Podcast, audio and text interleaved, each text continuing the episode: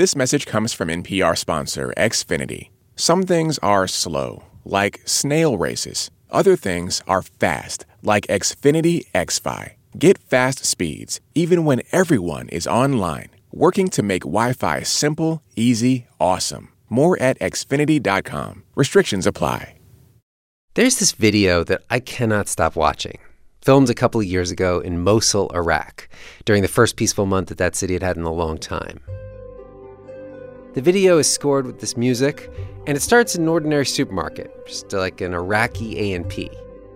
People walking by, filling up their baskets with bottles of shampoo and Sunquick cola and baklava and boxed milk. And all this time, on the linoleum floor, right in the middle of the aisle, there is an empty plastic water bottle, two feet from the trash can. Everyone is stepping over it, or walking around it.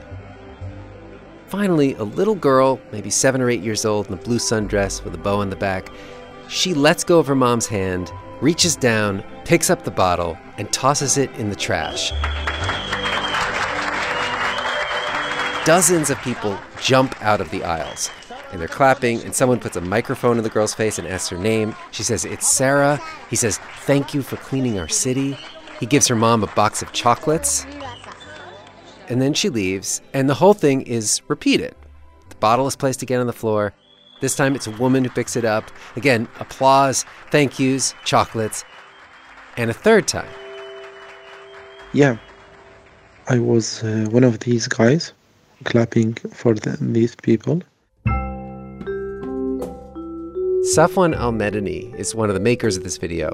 Though on screen, he just plays a bit role, just one of the clapping people. You can see him there with soft brown eyes, gelled hair.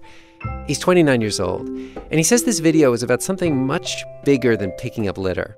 I just was trying to consolidate the idea of citizenship and how to love the city you belong to.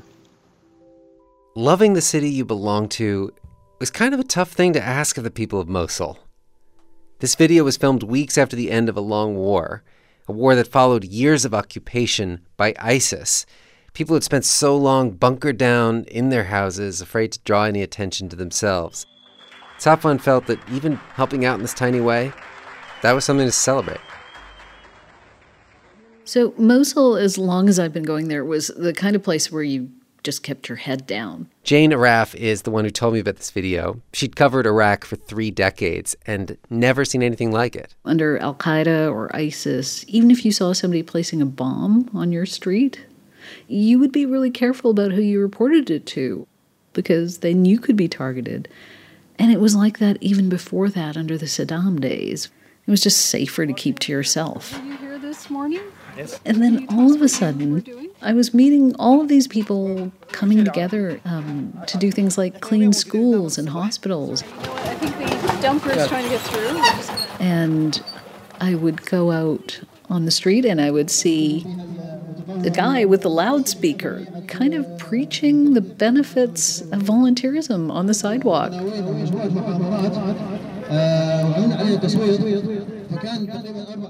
Is he saying, we need to work for no money? Like, what is he? What I remember him emphasizing was the fact that we can make a difference.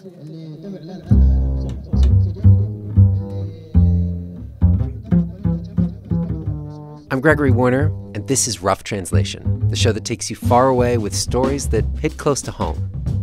As Jane started digging into what was happening in Mosul, she met these larger than life people. Like a 23 year old nurse who started going around the city finding bodies of fighters and defusing suicide belts. You don't think that's a little bit crazy? That was her volunteerism project.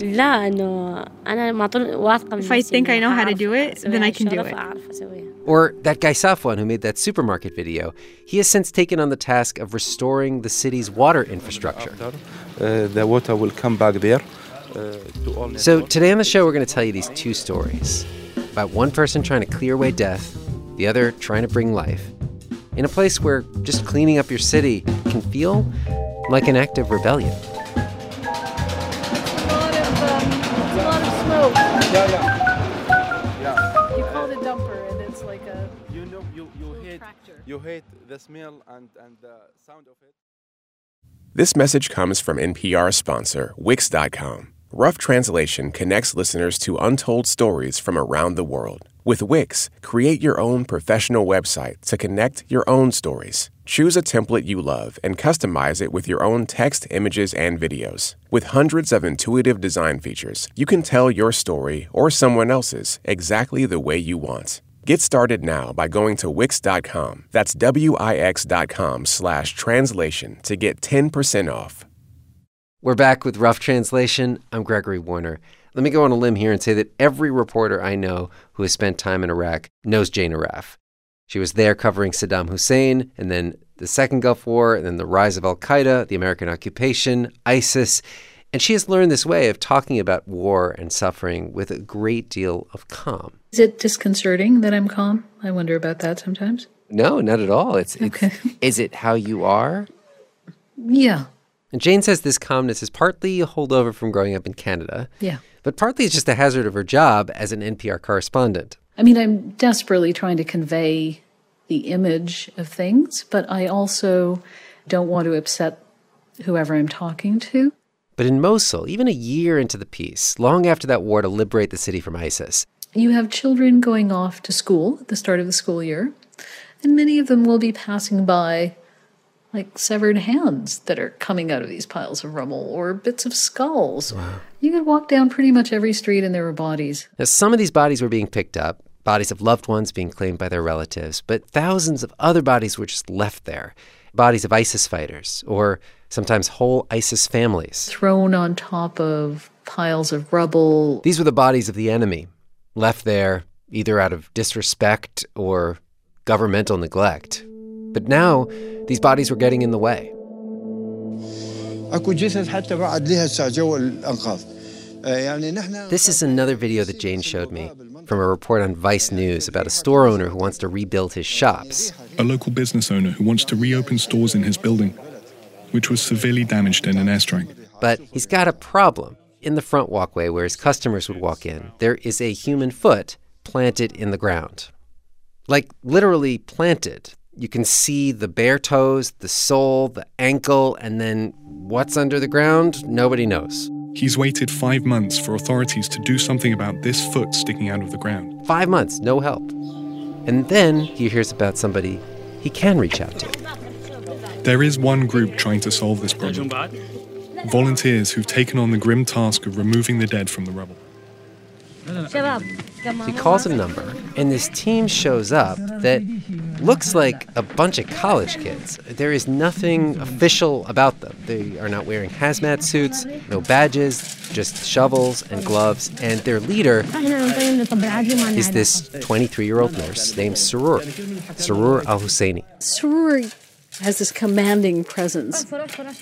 But she's actually not a very large person. She's quite petite. Sometimes she wears like a Mickey Mouse t shirt. It takes about an hour for Husseini's team to remove this one body. When she checks the pockets,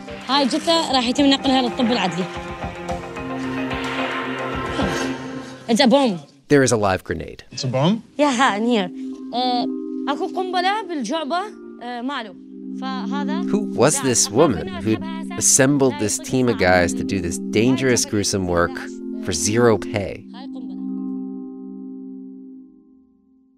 To tell that story, we need to go back a few years when ISIS still controlled this city. They'd imposed their extreme version of Sharia law. It meant that people like Soror, women particularly, had all of these rules all of a sudden. They couldn't dress the way they wanted, they couldn't work anymore. And Sarur, who'd then gotten her nursing degree and had a supportive husband who wanted to let her work, she wasn't allowed. So Sarur, who has nothing to do every day, will walk the half an hour to her parents' house and sit with her 14 year old sister, Nabras. Her sister's school was shut down. And to pass the time, they would read together. With some books, it would take me two or three days to read. And then some books, because they were smaller, I could finish two or three in a day. Anything she could get her hands on, she would go to what used to be the local bookseller and he would give her books that had the covers covered so nobody would know what she was reading. Uh, Because reading almost everything was banned under ISIS. What did you read? كل شيء روايات آه، طبية قصص Everything. I read novels, medical textbooks, stories, books about human development. I read everything. One of the ironies of the ISIS occupation, all of a sudden there were all of these people in Mosul, particularly women, who stayed home and they read books that would have been subversive to ISIS, and it was happening all over. Why is that an irony? It's an irony because it created these particularly young people who were exposed to all these different ideas that ISIS definitely would not have allowed to circulate. Victor Hugo Victor Soror says one of her favorites was Les Miserables by Victor Hugo. Why was it your favorite? I don't know, because the stories that were in it were really nice. You know, it's kind of talking about the tragedy in people's lives. And I was talking about this mom that was trying to raise her daughters and was doing everything to try to make a better life for them. And it got to the point that she was selling her hair and her teeth just to make life a little bit better. Surur loved Les Mis as a story of people sacrificing themselves. Forces are involved in fierce fighting. with And as ISIS she and her sister battle for the were escaping into these novels, they were also listening to the news. Good morning. We're right along the front. The news was that U.S. and Iraqi forces were sweeping through ISIS held territory and liberating other cities in Iraq. Then they got to Mosul and they liberated the east side but Surur and her family lived across the river on the west side. Iraqi troops are pushing deeper into the densely populated old city. Sarur and her family were trapped. No one could leave their home. There was gunfire everywhere, and every time that you went out, you were risking your life. They've dropped leaflets telling people to stay away from ISIL hideouts. Mortars were being shot at people's homes and people were dying inside of their homes. She and her husband managed to flee through the fighting to the liberated east side to her uncle's house. But her family is still trapped on the west side.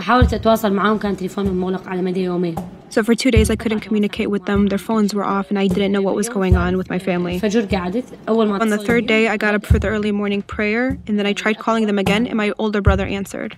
And what she learns was they were on their way to escape, but then they came to my house to get me too. And they stayed there waiting for me, but they didn't realize that I had already escaped. There was a sniper, an ISIS sniper, who saw them, so they went in the house to wait. And her little sister had brought a book with her. She's sitting on a chair near the wall reading the book. There's a metal door there. And that's when an airstrike hit the airstrike that would have been targeting the sniper. And the door collapsed on her. My sister was killed.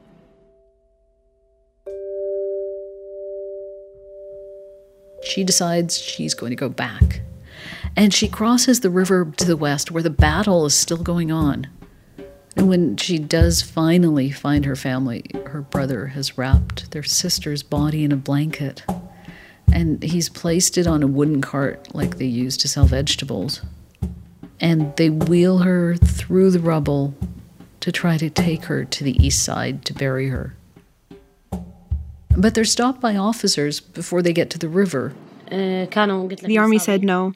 You can't cross the river with a dead body. No one. It was completely forbidden. من للأيسر لأنه كانت بعد آه، عمليات عسكرية Sarur can see all around her. There are people hurriedly burying their loved ones in basements or in the dirt around houses. فرفضنا قطعا هذا الشيء I completely refused to leave my sister. نروح ونترك أختي الشهيدة We totally refused this thing. So she goes to find the most senior officer there. Turns out to be a lieutenant colonel. قلت له إنه أنا أعمل كممرضة وأعرف كل شيء أسوي يعني خياط I told him that I'm a nurse. أعرف أنا أنقذ مصاب that I'm experienced at stitching wounds and treating the wounded. I asked him to agree to transfer my sister's body, and then I said, Pretend that she's wounded and that she died on the way.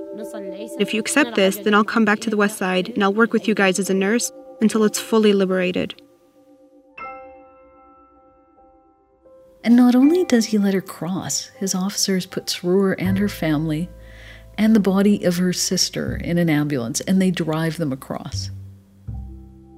For the three days of mourning after the funeral, she keeps remembering something that the colonel said to her just before he put her in the ambulance that took them across the bridge.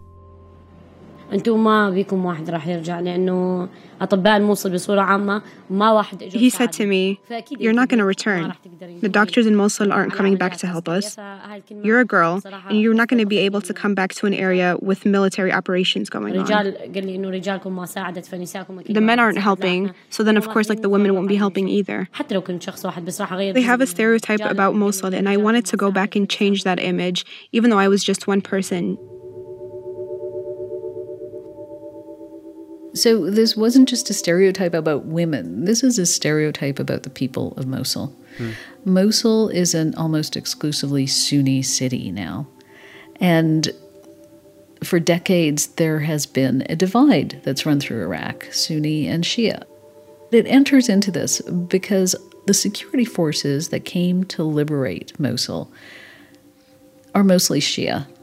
What she's saying is, as a Sunni herself, and Mosul is a Sunni city, she's looked at with distrust by the Shia by Shia security forces, and and ISIS is an extreme version of Sunni. So So the perception of a lot of Iraqis was that people in Mosul handed over their city to ISIS.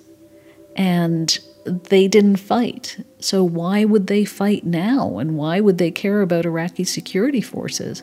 فأنا برأيي كان هذا أكبر انتقام من داعش يعني In my opinion, the best revenge against ISIS is to be humane. She tells her mother she's going back and she's going to work with these Iraqi security forces on the front lines to win back her city. We rescued people. Their aim was to keep killing people. Surur's mom told me she was worried. She'd already lost one daughter and she didn't want to lose another. But she was also proud of Surur. I used to stay working in the field for seven, eight, sometimes 10 days or more, and then I'd go home for two days, and then I would come back to work. She talks about sleeping with her boots on. She talks about being useful. I was helping people, especially women. There weren't any female medics at that particular place, so she was the one who could like undress the women to treat them. I was able to clutch shrapnel and bullets. I mean, that, that's the kind of training you do not get in nursing school.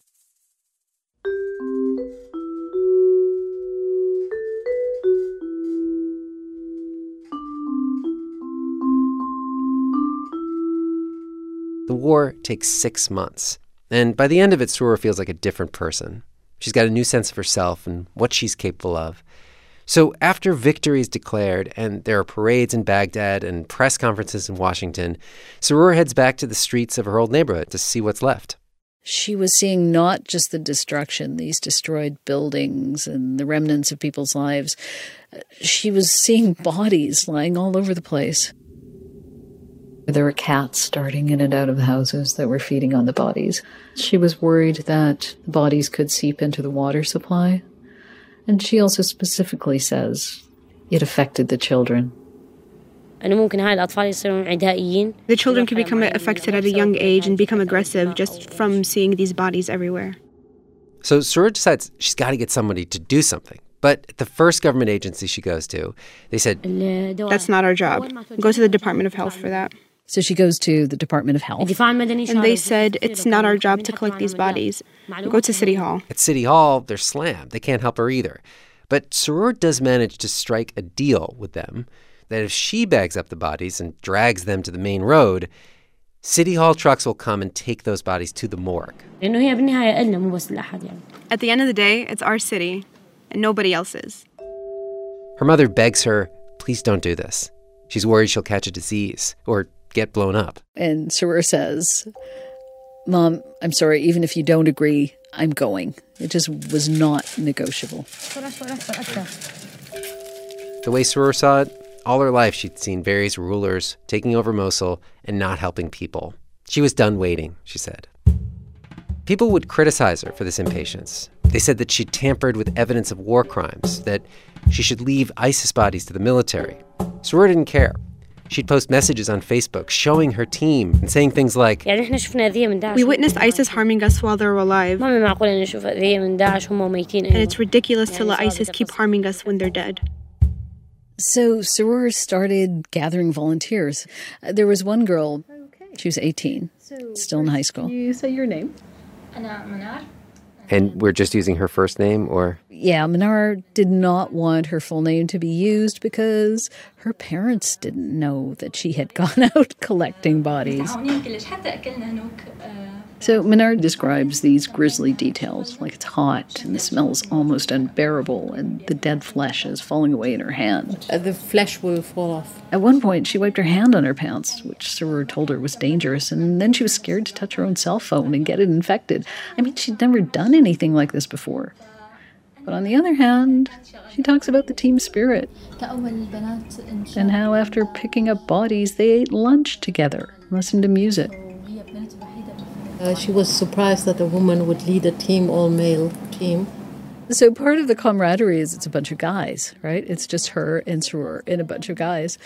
And you know, there's nothing illicit about it, but it's something that a lot of people wouldn't approve of. At one point, the guys that she's working with joke with her that she's not allowed to touch the bodies because they're men. Making fun that she's not allowed to carry the Daesh corpses. And she seems to find this delightfully absurd.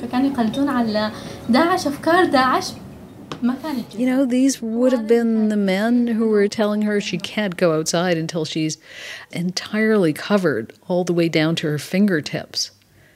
And there she was with those same hands picking up their bodies.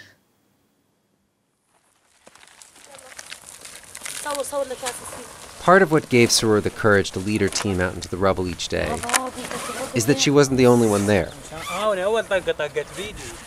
She could look out and see other young people doing things to help rebuild. Sometimes it felt to her like the only people doing anything out here were people her age, not the government. That gave Sarur a sense of freedom, a freedom that some looked up to, but others thought would get her in big trouble. You remember that supermarket video that we started the episode with, made by a guy named Safwan? He was celebrating this very tiny act of just picking up a water bottle. Well, Safwan is also out here. He's part of this volunteerism movement going on in Mosul. So you were explaining today you're laying water pipes. Is that what you're doing? You're fixing the pipes? Yeah, all these houses, the water will come come back to them. But whereas Sarur has news stories written about her and she's very out front, she's got her name on t shirts, Safwan is a lot quieter. Yeah. He is trying to do something that he has not wanted the government to know anything about. Because Iraq is still the kind of place where if you get in somebody's way, particularly if there's money involved, you know, something bad could happen to your family. Okay.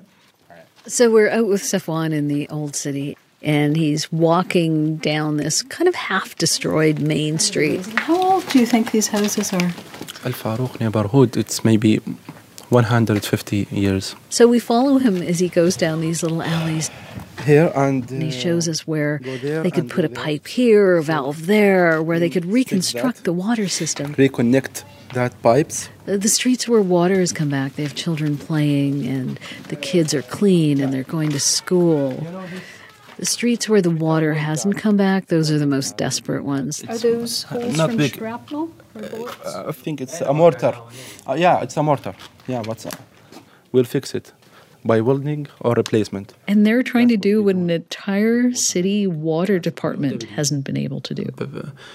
Corruption is exists in all these departments. He hasn't actually told the government what he's doing because he's worried they'll shut him down. But now he needs them. He needs them to turn the water on, to send the water through these pipes that he's been fixing. So he tries what he calls Experiment. an experiment. He gets the number of the water director for the West Side and calls him on his cell phone, because you can do that in Iraq. And the guy actually answers the phone and says, Yeah, I've heard of you. He, he says, I've heard of you. Yeah, he's heard of Safwan. They saw his Facebook updates. Many thanks. So they meet the next day and they talk engineer to engineer. And uh, the water ministry engineer shows Safwan the maps I will give you map, okay? Thank you. To Europe, be clear. because up until then, Safwan hasn't seen the maps of how all the pipes are connected. So he's basically been guessing. And a couple of days later, they turn a valve and bring water to hundreds of homes. Just I, I cannot describe this feeling. Uh, I think I, I am luckiest guy in Mosul now. Uh, when you see that water fl- flowing inside each house. That relationship of citizen to government, people noticing a problem, starting to solve it, and getting the government to pitch in, that was not something that Jane had ever seen in Mosul. This actually is something new, essentially, the power of people.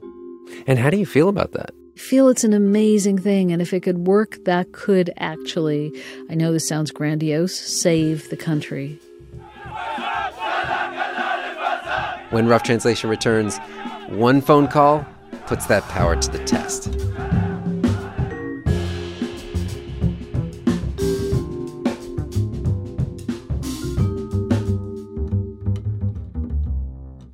This message comes from NPR sponsor Smartwater. Creativity is taking something boring and making it exciting. And that's exactly what Smartwater did. 20 years ago, they took a look at water and decided it was time to change things up. By adding electrolytes for taste and using vapor distillation for purity, Smartwater refreshed the way we look at water. Smartwater, that's pretty smart.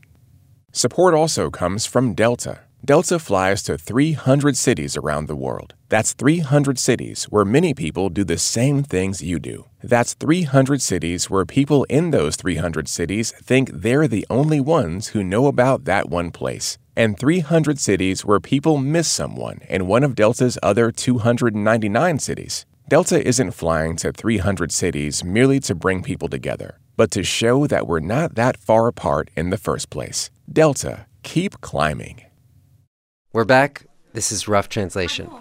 Getting people to come out day after day to drag dead bodies through the rubble in the 100 degree heat, it wasn't easy. So, Surur was glad that people knew what she was up to. It was good for recruitment. Every time a reporter wanted to follow her around, she said yes. And she said yes when she got a call from a show called Shabab Talk. It's on the program Deutsche Welle. It airs in a number of Arab countries. And they sent in a camera crew to film her team collecting bodies. And then she's invited to a live taping on the campus of the university that ISIS destroyed. So picture a town hall style live audience in a circle of plastic chairs, totally normal, except the backdrop is this bombed out building with exposed rusted rebar. I mean, it really had the feeling that they were trying to say, hey, we are in a war torn country.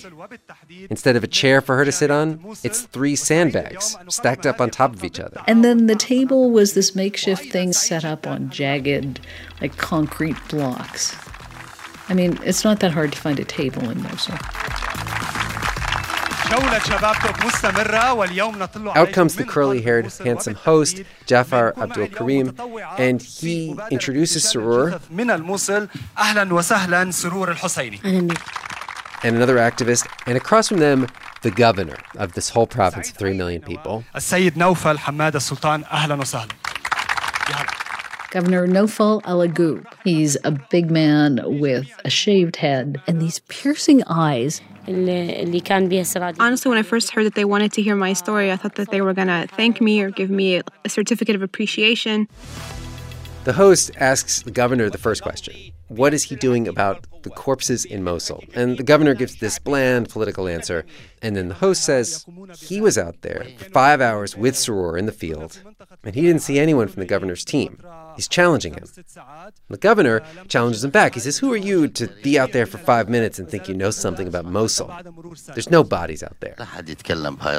Surur realizes not only is she not getting a certificate of appreciation, the governor doesn't even seem to know who she is or what she does. And even worse, he's claiming there are no bodies.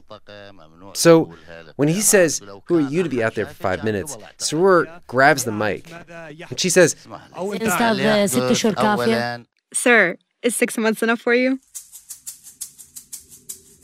The governor stares at her in his shiny suit and his green tie. Looks like an angry school principal, but a principal with a police force. Surur looks even tinier than usual in her paisley headscarf with this big foam microphone. And he says, Who gave you authority to pick up bodies in the old city? Which is actually a question that Surur had a good answer to. She had told City Hall she was there, and the Department of Health, and government security forces. But Surur doesn't say any of that not until later the show and it won't matter anymore. Sir, I've been moving bodies for six months. Our team is 30 people. So for six months, 30 people are going in and out every single day, and you didn't even know we were there. That's bad management on your side.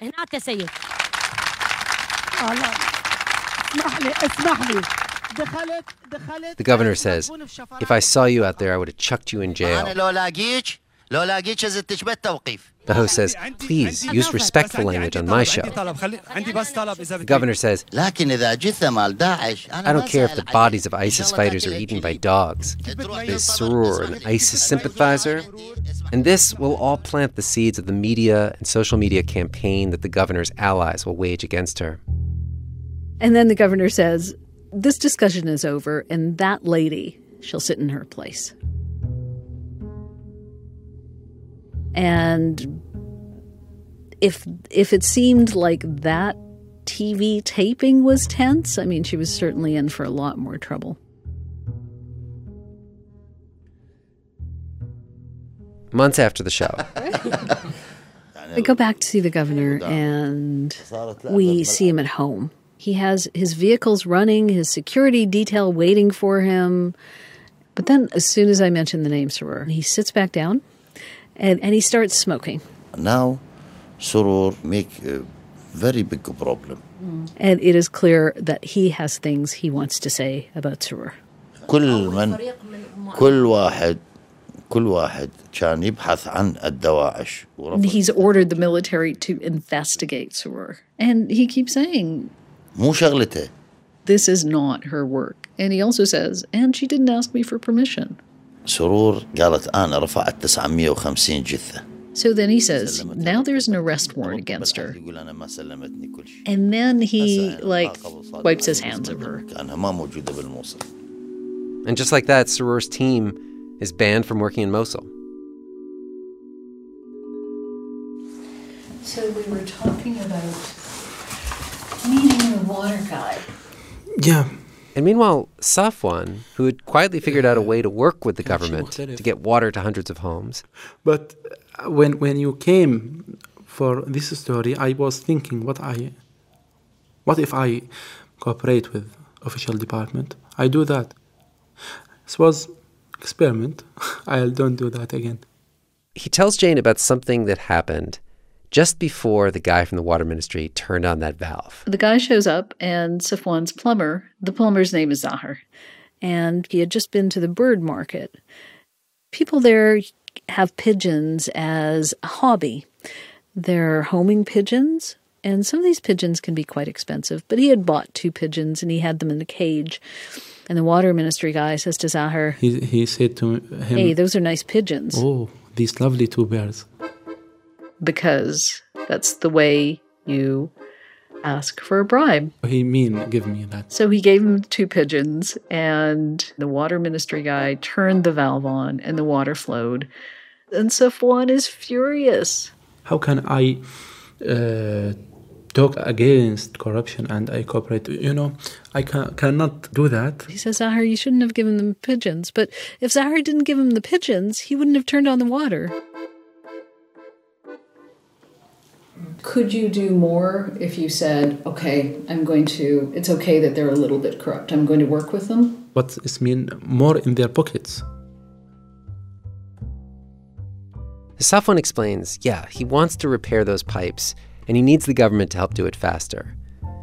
But there's actually something more fundamental about Mosul that he wants to fix, something that runs even deeper than the pipes under the ground. He says he wants it to be strange to think first about your own pockets and not about the common good. I, I want to be strange when someone don't help people. What they're up against is so immense that you have to really ask are they going to be able to survive? Testing. So I went to see the Iraqi army general who the governor had ordered to investigate Surur. So, can I ask you first? His name is General Nijam Ajabori, and I expected him to be fairly suspicious of Surur. I mean, this is a guy who investigated her over a series of days. So, she was picking up bodies, right? And then the governor told her she couldn't do that anymore. She was doing a bad thing. What did you think of what she was doing? I think she she did very great job.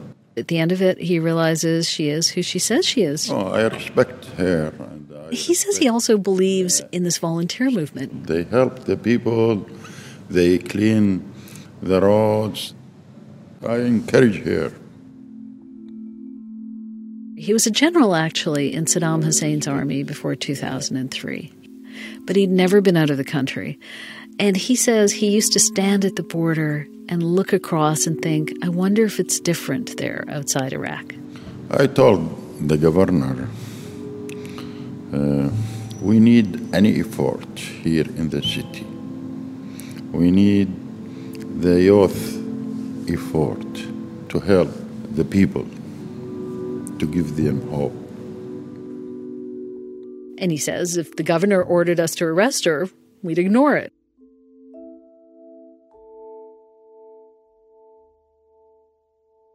This is where we were going to end this episode. In this transitional moment with Mosul destroyed but not yet rebuilt, Surur sidelined but oddly protected, Safwan striking out on his own but still worried he could be shut down by powerful interests, and this whole hopeful movement in limbo. At least, that's how we were going to end this episode. And then Jane called us up with some recent news. Yeah, yeah, it was big news. It was on this beautiful spring day, a national holiday, with all these families out at the amusement park and the river. And a boat sank. Nearly 100 people are dead after a ferry capsized. Iraqi in Iraq. families ready for a day of Many fun. of the victims were celebrating the Kurdish New Year. There was also video of the boat overturning, flipping over, and you could see these people bobbing in the water before they were carried away. Mosul emergency responders were overwhelmed. They lacked equipment and manpower. So desperate for assistance, they put out a call for volunteers.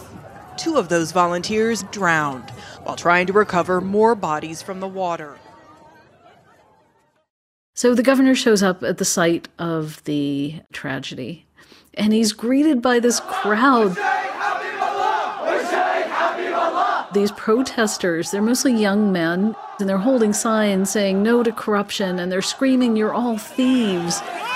The governor gets into his vehicle and he tries to drive away, but people are throwing things at him. They're throwing bottles of water and bricks, and the bricks shatter his window. And as he frantically tries to drive away, he actually runs into two people. He like injured a cameraman and an activist, and that was the catalyst for something that was also very rare.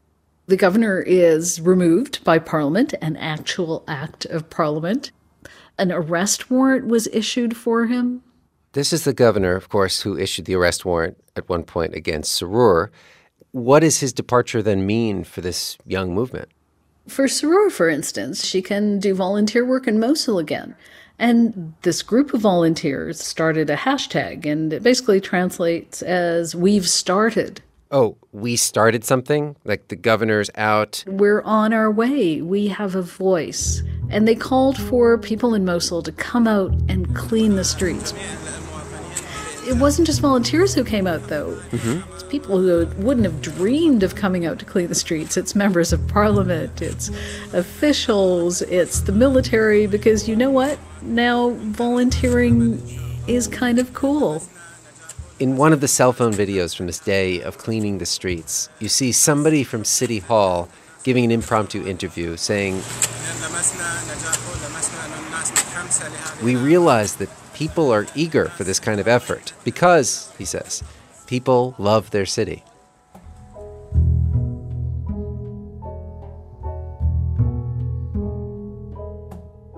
Today's show was field produced by Michael May and mixed by Mitchell Johnson. Jess Jiang produces Rough Translation. Marianne McCune is our editor. Thanks to Sangar Khalil, Mohammed Masood, Faral Jamil, Kintara Cultural Center, Fahad Sabah Book Forum Cafe, the Make It More Beautiful organization, and Vice News. Video of the governor fleeing was filmed by Mosul photographer and fellow volunteer Ali Al Baroudi. Thanks also to Larry Kaplow, Megan Kane, Sana Krasikov, Quill Lawrence, Andy Mills, Alec Cohen, and to our interpreters and translators, Noor Wazwaz, Ahmed Abduhamda, Amin Al Jalili, Bara Katiri, and Ali Al Naimi. Our executive team is Neil Carruth, Will Dobson, and Anya Grundmann. Sarah Knight fact checked this episode. Our theme was composed by John Ellis, mastering by Andy Huether. If you'd like more stories like this in your podcast feed, rate us and review us on Apple Podcasts and tell people about our new season that just launched. Find us on Twitter at Roughly or on email at roughtranslation at npr.org. I'm Gregory Warner, back in two weeks with more Rough Translation.